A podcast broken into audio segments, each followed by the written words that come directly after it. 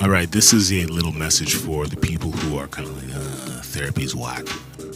And I'm not speaking to the people who have tried therapy for years and never gotten anything out of it, other than feeling that their pockets have a hand in them or have a, have a hole in them, or somebody's hands are always in their pockets and they still feel like shit. Um, luckily, I get to sit on sit in on this kind of like modern group therapy thing. I don't want to get into it, but it's a modern group therapy thing that is going to be starting up next week. And I've done it twice before. Like, I did the first time, then maybe like six months later, I did one time. And then actually, I spoke to the group a couple times after, in, in between my attendance. Now I'm to go my own little thing just to see how it is, to see if it helps. Uh, because once you get into a deeper and deeper and darker and darker mind state, you know, avoiding everything is not to help. And these people are usually pretty like, you know, accepting and warming and so on. Warming. They're accepting and warm and so on. So I figured, why not, man? Like, like, it's free. You know, so I'm like, okay, I have no problem with this. I got no problem with this. It's ran by a psychotherapist, so with with what, it, what from what I've researched, a fairly known person too. So um, then he's got people helping him out, and there's students there, and you know, people who are curious about the the approach. It was an pro. It was an approach developed to help firefighters right after 9/11 and how they deal with trauma and you know, PTSD, depression, and so on. Um, so there's a lot of talking in this. You talk a lot, but you don't. It's not about fixating on every single grievance you have from like your birth till that very moment.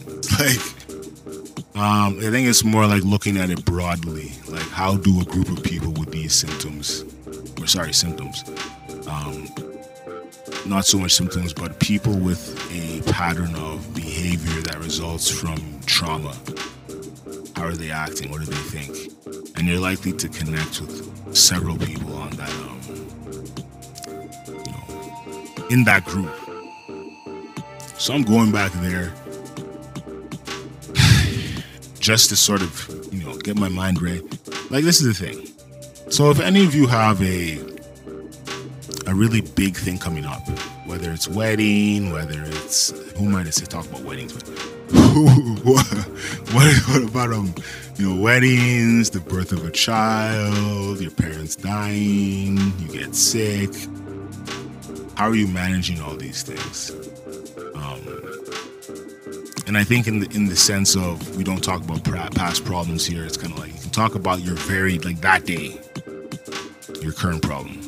You want to go on a multi-dimensional approach to improve your mind because you don't want to be walking into something new with baggage or even not necessarily baggage, but physical signs of distress. I've made this mistake before because to avoid all these things for so long and pretend like they don't exist and just live your life, when they resurface, no matter what age you are, it's kind of like, fuck, what am I gonna do? Luckily, there's these therapy sessions which allow people to go and hear different insights, you know, talk it out with other people.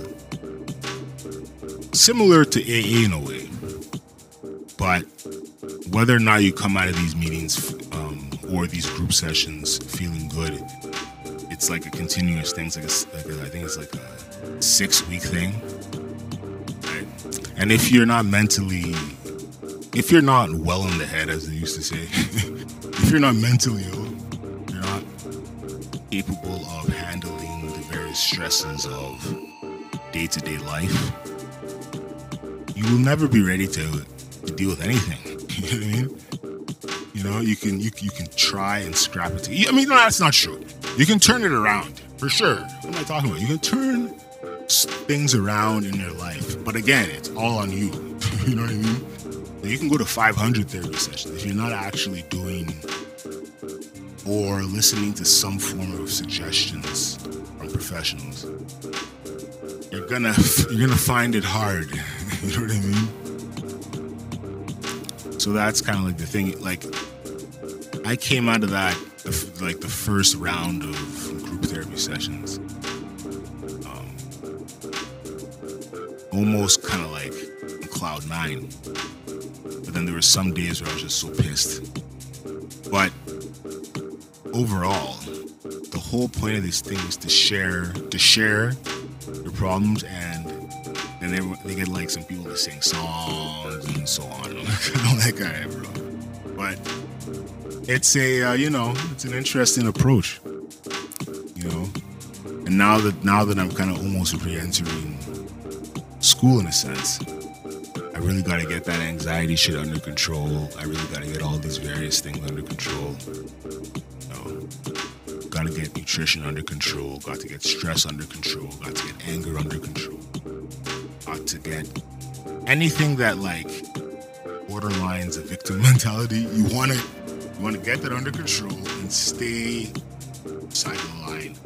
The line drawn in the sand, on one side is the woe is me, and the other time is I'm doing it and I'm gonna make it. I'm trying to stay on the doing it and making it side through a multifaceted approach through group therapy. And I implore all y'all to think about it. Any parents listening, go get try and get your if if, if, if your kids are fine, cool. But if they've been the um, what's the term? Exhibiting dangerous behavior to themselves and others, please go get them help. Don't ignore it. Don't ignore them. Get them help. And luckily for the parents today, and it's not really lucky, but since there is, give me one second. Parents or people who've been parents for the past little while years, a decade or more, are now seeing the the um, mental health conversation come to the forefront, and this is good.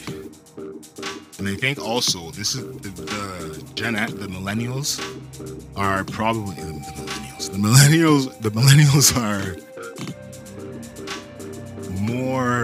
sim- empathetic and sympathetic to the, the forms of escapism that some kids have because because many of us grew up with video games. I know this sounds a field, but you grew up playing video games. Your son gaming isn't so so blue. When it becomes an addiction, then you intervene. So in some ways, there's going to be a. I think there's going to be less of a generational war down the line, you know, with whatever they call the kids that are like zero to from one to ten all those kids will have a better relationship with their parents because the parents also grew up in a time when technology was expanding and I bet I think a good way to bond with some kid is feeling some shit is like, hey, let's play some games. Probably it'll bring back some nostalgia, bring back the ability to tell stories that the kids can relate to. Anyway, right out of time. Peace.